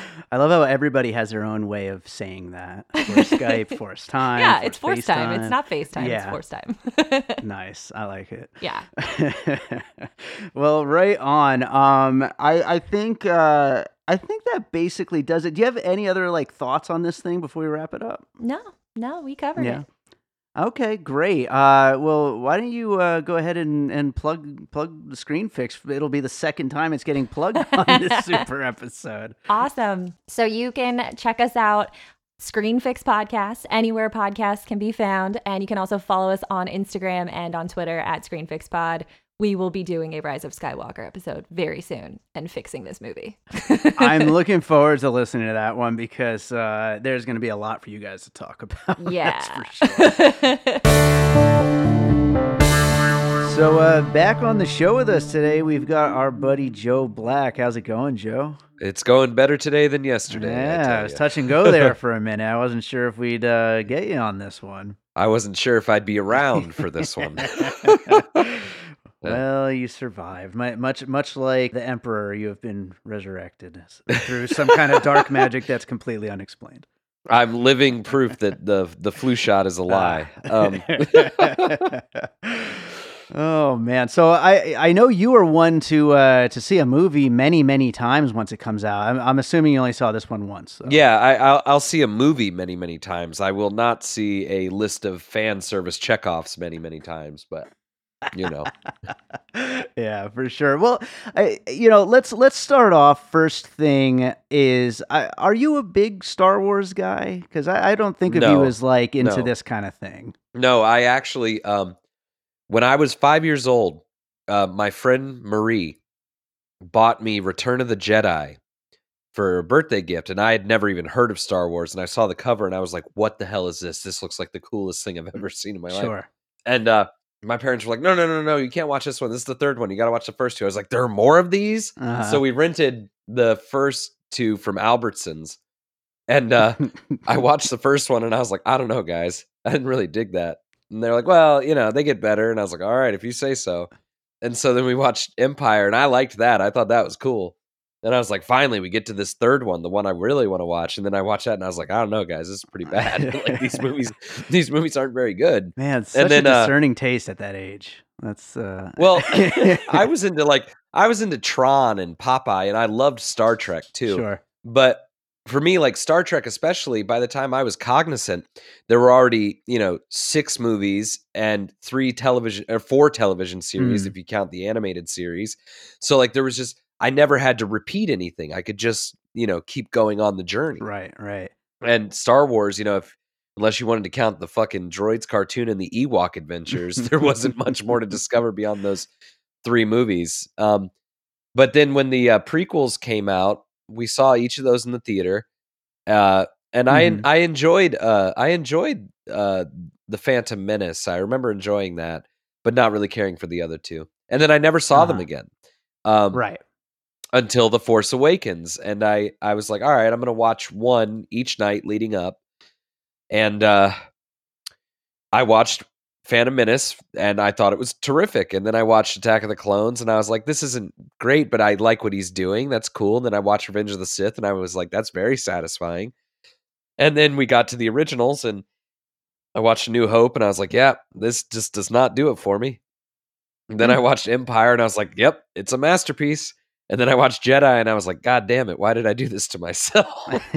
Um, I was like, well, can't get much worse than that. And then The Force Awakens happened. yeah. and it uh, happened. I saw I saw cinema reach an all time low. and, um, And I Shots I fired. swore off. Well, I swore off of them. I I you know, I wasn't going to see them. And then my wife, uh, she wanted to see Last Jedi, and that was the only reason I went was you know for her. And uh, 30 seconds into it, I felt like I was in great hands. And by the end of the film, I had tears running down my face, and I had seen what I still think is the best Hollywood film in my lifetime. right. And um, and uh, and I say Hollywood film because I don't count things like Inglourious Basterds or Do the Right Thing or I mean like Hollywood, Right, right. You know, and Yeah. uh, Billion dollar. I- I, turned to her. Exactly. I turned to her at the end of the movie and I went, "That was incredible." And she went, eh. so did every was like- Star Wars fan, apparently. "I know," and I was like, "Okay, whatever." But then I went home and I watched. Uh, I got caught up. I watched uh, Rogue One, and I was like, "Oh, that was pretty cute. I like that." And then uh, Mhm, I saw the Han Solo movie, and I thought that was fine. mhm. Uh, you know. Um, but then when I heard Jar Jar Abrams was back on board for this one, I was like, "Oh boy." well, you know, before we we continue on with this story, um, I I find myself fairly in the same uh, camp as you when it comes to the older Star Wars movies, except for I didn't find anything really in the prequels at all that I liked, and then in the originals. They all kind of run together for me, but I mean, basically, I was just like, eh, Sure. you know, just all right. Uh, but uh, you know, Force Awakens, bleh, Last Jedi, freaking amazing. I teetered up during it. It was so good, and I I walked out like, oh, this is the best. Everybody's gonna love this, and and then Same. I uh, yeah immediately checked my phone. Everyone's like, that was the worst shit, and like like what what what? How do people not like this? It's those it's those Russian bots, man. Yeah. It's those Russian bots. They that's what they tricked us. They sure did. No, you know it's so funny. Those prequels, man. Like, there's some funky shit in those movies. Like in a good way. Like, I mean, the wit. Like uh, when Yoda and Palpatine are fighting in the Senate, and they're u- literally using the chairs of the Senate as weapons against each other. right, right. that's so good. Like, yeah. I mean, they're not. The prequels aren't like great movies or anything, and borderline not even good. But they're just so like um interesting. They're so inventive. They're so experimental that they I have can't help but, ideas. you know- they have ideas in them, you know, which is something that these Yeah. three new ones, well, not really Last Jedi. Last Jedi absolutely does, but at least the first and third of these new ones don't seem to have, you know. well, they have ideas, but they also have audacity, and I like Yeah, that too. sure. They have a real audacity to them. Absolutely. It was almost like Lucas was like, "Yeah, I don't like those other ones either. Fuck you." he, he- he's a he's a interesting guy that that Lucas. Um, I love him. Oh yeah. Well, let's get into some puzzle pieces. We'll talk about this uh, Rise of Scar- Skywalker a whole bunch throughout uh, this little conversation here. What do you got for your first piece? I was gonna. Uh, yeah, I got the Dark Knight Rises. Okay. um uh you know i i'm really not a fan of christopher nolan at all Mhm. save for the prestige which i think is a very good movie Absolutely. and then uh and i also have a, a sweet spot for dark knight rises which it's not a good movie Mhm. like i just want to preface it i don't think dark knight rises is a good movie it's really stupid um and really thrown together um because nolan obviously wanted no part of it. um right. it's very apparent that he wanted no part of it. And he also just pulls from older Batman movies. Like, I mean, the whole ending with Batman flying the bomb into the into the river. I mean, like that's straight out of Batman 66. when he's like, some days you just can't get rid of a bomb, you know. Um, but I mean, I didn't really care for st- for uh, Rise of Skywalker, but like Dark Knight Rises, I kind of feel like J.J. Abrams also had no interest in going back to Star Wars. right. Um, for two reasons. One, I don't think he liked um a divided opinion of his work. I don't think he liked that at all right. because he's too desperate to be liked, which is why his movies suck ass. Um, but also, after the Last Jedi, I mean, when you've been kind of put in your place and you know that they're right, even though audiences don't think so, like when you know, when you know you've been one upped by somebody who not only gives a shit but can actually like really take something. So you know what I mean? Right. Like, I don't think he had any interest in coming back. So what did he do? He just kind of like grabbed what he could that was left over in the kitchen and, you know, threw it back together, Yeah. uh, much like Dark Knight Rises. And I guess, you know, some fans will dig it, some fans won't. But at the end of the day, like Dark Knight Rises, it's a fizzle at the end of a trilogy. Right. Yeah. And I, I think absolutely ev- everything about this like reeks of, uh, okay, I guess I'll do it. You know? Right.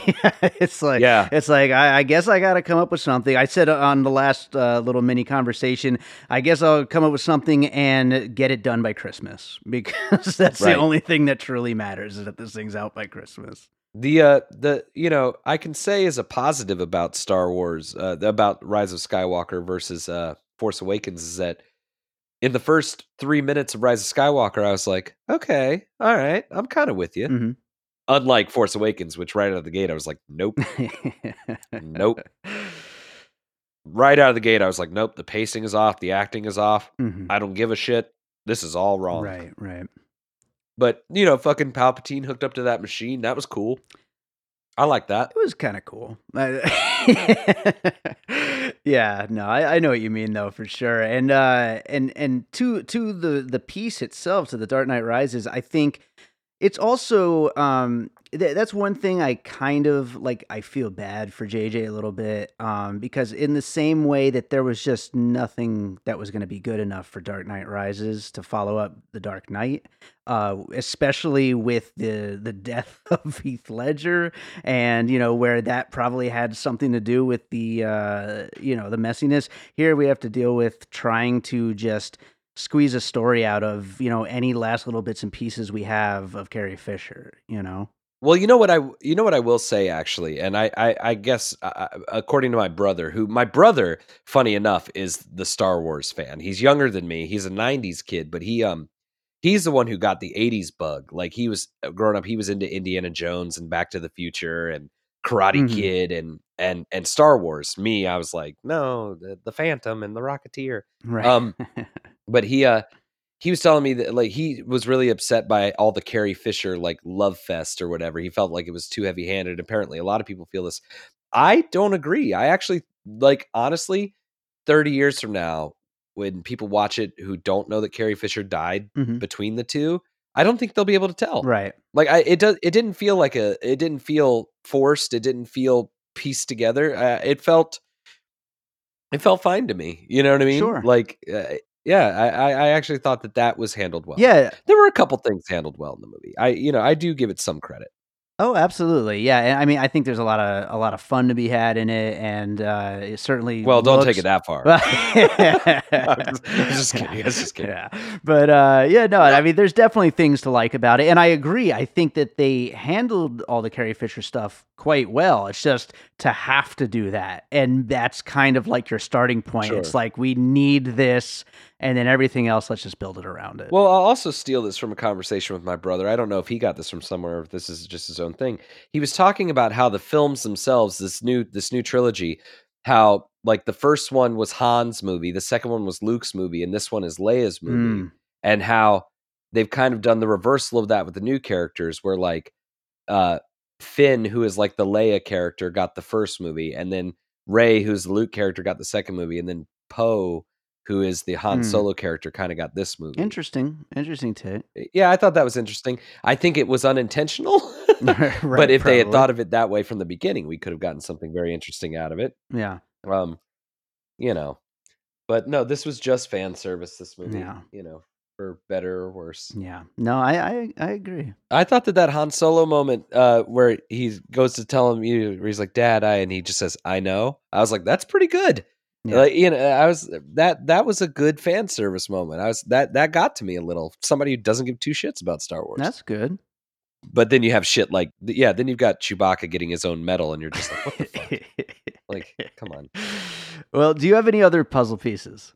Yeah, uh, the Mummy returns. The Mummy Returns. Okay, so this is that was the, that was the second one in the Brendan Fraser series. Correct. Okay. Correct. All right. Yes. Um. All right, I got to hear this. I, Yeah, I'm trying to um, remember the plot of uh, the Mummy Returns, or is it not the plot? Is it something else? Well, I mean, it is kind of the plot in that uh, it's literally just a rehash of the first one, but with some villain that doesn't really mean that much to us. And like the main main villain from the first one ends up teaming up with the hero to take down the villain from you know the past, um, Mhm. being the Scorpion King himself, and it ultimately Sure. leading to a very unsatisfying, terribly CGI'd sequence, uh, f- complete with them fighting underground, the big guy, and then above ground, them waiting for you know a, a backup for their big army battle above, just like right. this movie. Um, but just kind of a movie that, like, at the end of the day, you're like, you know, did we need this one? like, uh, Right. and if we and if we did, did it need to be this? You, you know what I mean? It, it just uh, just kind of overblown and thrown together because people wanted it, not because they actually had anything worth doing. Um, that being said, I I thought I I enjoyed the Mummy Returns. I guess. I think I, I think I really might have liked it, but I I don't I don't remember it very well. I love the first Sure. one, the first Brendan Fraser Mummy. It's great, but anything that came after have- that, I'm not sure.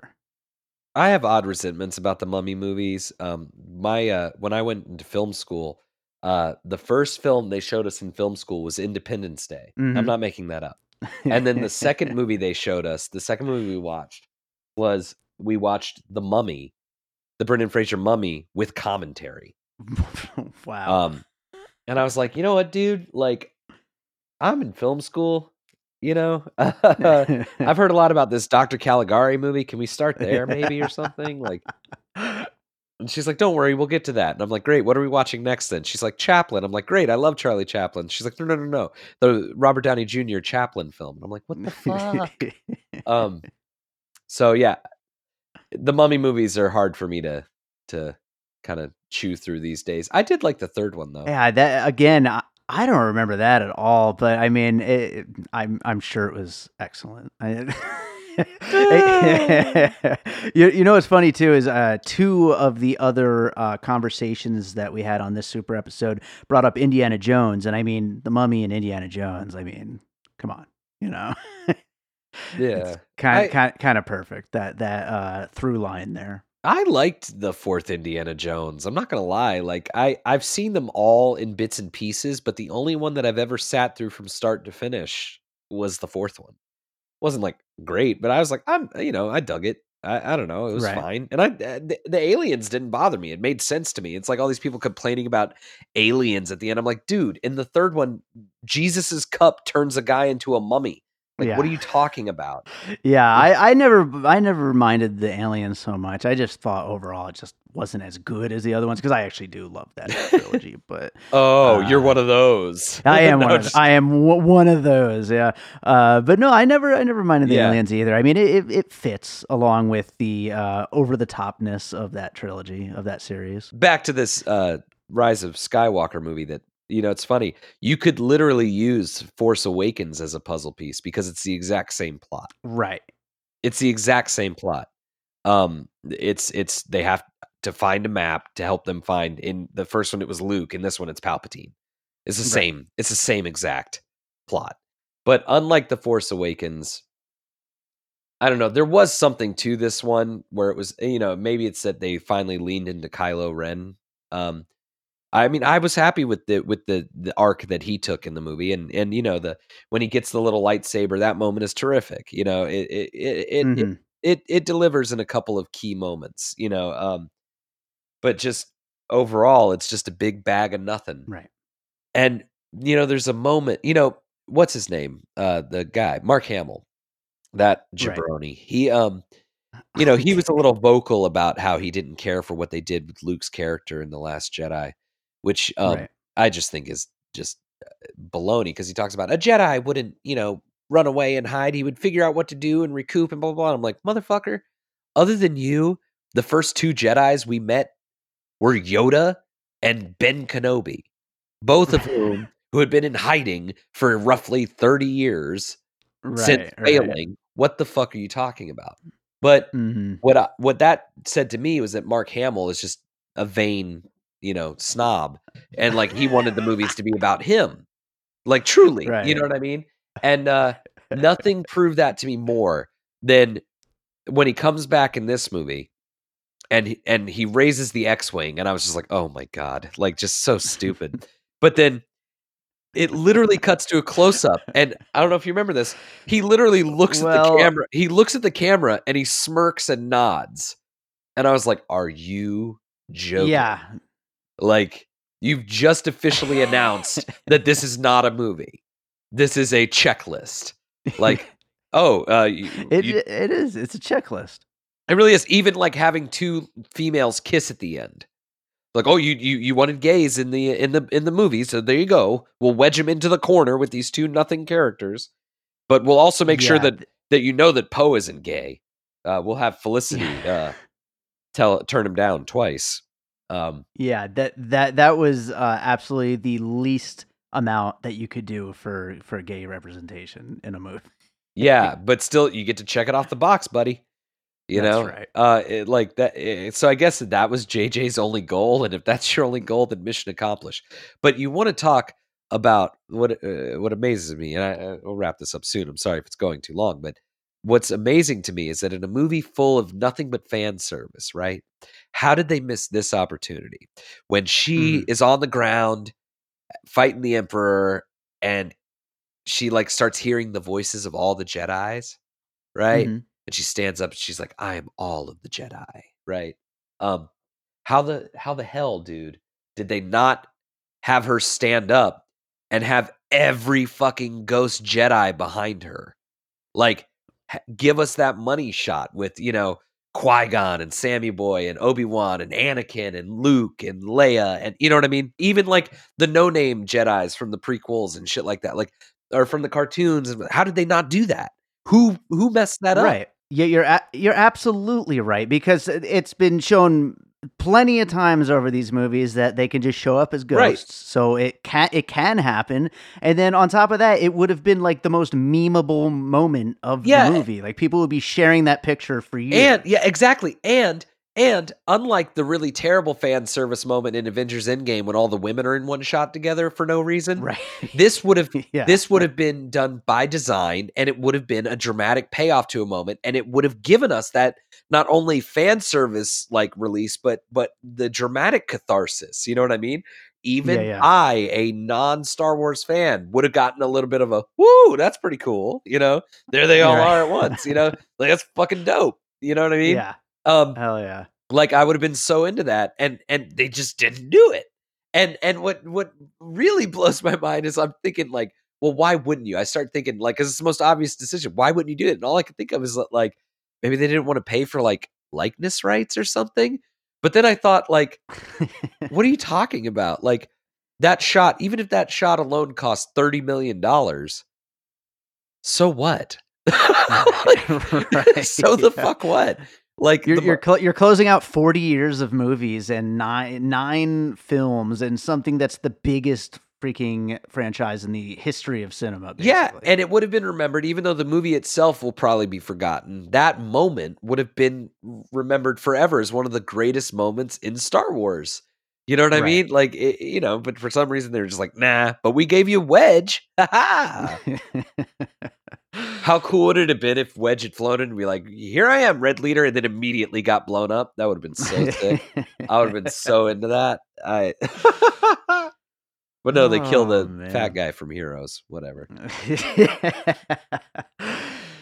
well, uh, I think it's pretty clear that uh, th- this movie is a bit of a mixed bag. Um, do, do you think? Uh, Do do you think uh, you just said about the movie will not be remembered? Do you think that this trilogy will be something that uh like you know kids now are going to watch and Star Wars is still going to become their favorite thing the way that the last trilogy and then the original trilogy all was like every kid for the most part other than you and me their their favorite thing, you know what I mean growing up? No, uh, you know, um, that article that was posted on the, I think I can't remember who posted it on the group page where it was about like what this new trilogy actually is. I don't know if you got to read it, but Mm. um, it was great, and it was basically, I'm trying to sum it up. It's that this this trilogy almost seems by design like it was designed specifically so that fans, original Star Wars fans, wouldn't feel left out of the fan craze that's happening right now for things like how like Harry Potter fans and Marvel fans have now taken over as the new kings of geek and like Right, right. that this genuine this franchise was created just to make the original geek culture of Star Wars fans still feel relevant. Um right.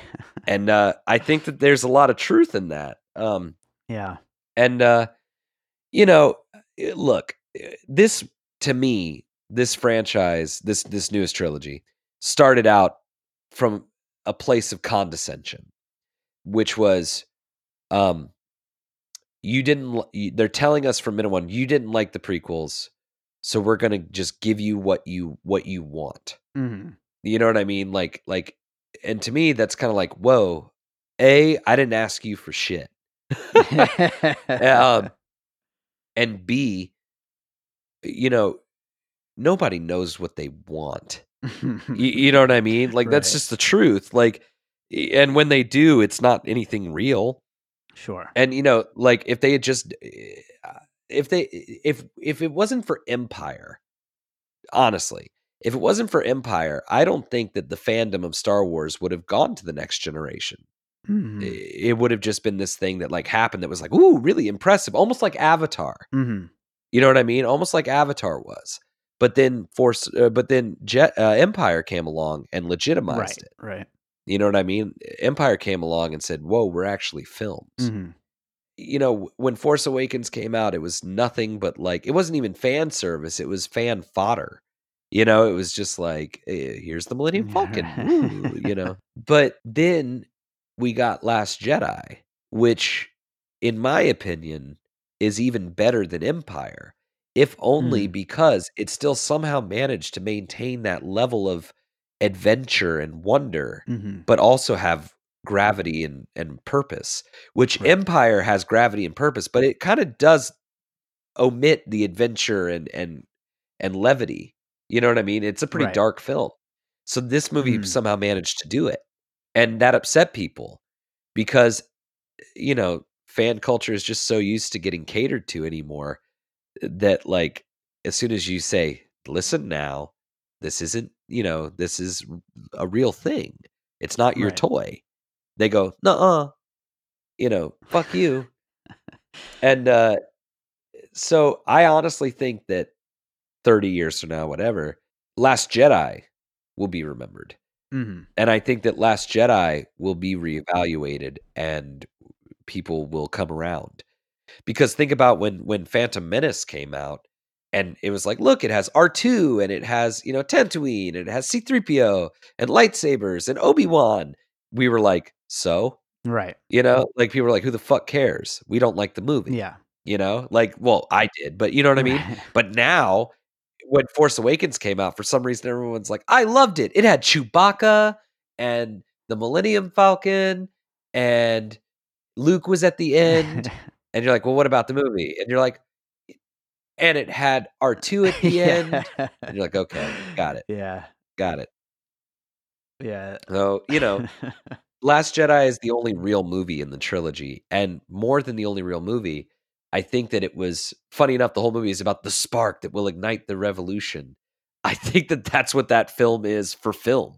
Mhm. I think that filmmakers, especially, went, oh shit, he's right. Right. Like, You know, fucking Yoda, like in that movie, straight up saying, like, most importantly, we pass on our failures. You Mhm. know, like that's, that's the whole fucking point, man. Like, I, I don't know. Yoda's Yoda's the coolest. Um, and Rian Johnson is a superhero to me because of what Hell he did. yeah. Um, at the very least, he's a martyr. And uh, J.J. Abrams will go down in history as a Xerox machine. Oh man, JJ's getting a uh, a pretty heavy beating. Good. uh, on this episode, and and in general, I think I think no, I think like- a lot of people. Honestly, like fuck him because like no, like, I mean him and Chris Nolan both I think are just like are are just both sides of the same shit coin, which is Mhm. like J.J. Abrams gets the two hundred million dollar budgets to do like horrible like horrible vague masks of films of yesteryear. You know what I mean? Like Super 8, get the fuck out of here. But then Christopher Nolan is the other $200 million check guy who is making nothing but two hours of exposition with loud music. You know what I mean? Mhm. Like he's not actually doing anything smart. He's just talking a lot. Uh, Mhm. You know, the, they they're not they're not good filmmakers. Like, and you can look at the editing in their films, especially in The Force Awakens. Everything in The Force Awakens is cut to the same rhythm whether it's a dramatic moment, an action moment, a comedic moment. Remember the part in Force Awakens where like Finn is trying to convince BB-8 to like lie for him and he like gives BB-8 the thumbs up and then BB-8 like sticks out a lighter and gives like a thumbs up Mhm. a little flame. If you actually watch that scene, it's not funny. We know that it's funny if that makes sense. Like like we know that that is funny but the actual rhythm and context and payoff is not structured or paced correctly for it to actually be funny. We just know instinctively that when that, that, and that happen, that is haha. And uh, if you re edit the rhythm, it could have actually been a funny moment. Same thing with Chris Nolan. His movies are cut like trailers. You know, like it's just boom, boom, boom, boom, boom. Everything's cut to the same rhythm. That's why none of the jokes in The Dark Knight land. That's all I got to say. well, I think that that is probably a, uh, a perfect place to close it off. Hey Joe, thank you so much for uh, for making the time to do this. Why don't you uh, plug your uh, your filmmaking stuff where people can find you? Oh, um, st- we got a website coming soon, but for right now, it's still just on Facebook. You can find Blue Means Pregnant Films, and uh, in February we're gonna have a website. And We're gonna have DVDs available for everybody, so Beautiful. look out for that. Yes. All right, and we got uh we we have that uh Jay and Silent Bob episode coming up, so everybody you're gonna get to hear Woo, Joe again soon. So. Oh, yeah, that one's interesting. That's the career killer. I'm ready for it.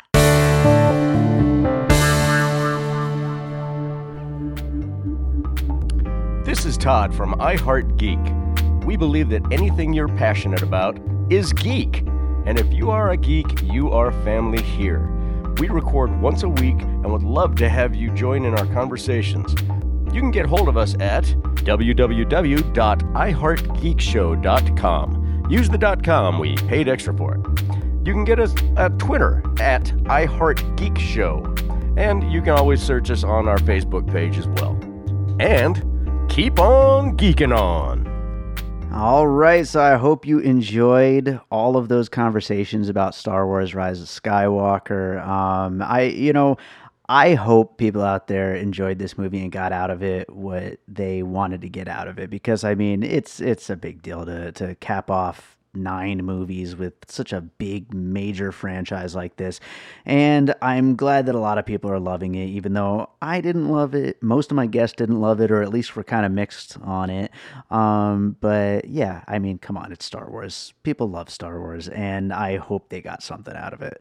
Uh, i want to know we're going to do something a little different right now. Okay. This is a new thing that I'm hoping we could really get going in the new year with the show. And we're going to start it off right now. Uh, I am beta testing a new service called voicelink.fm.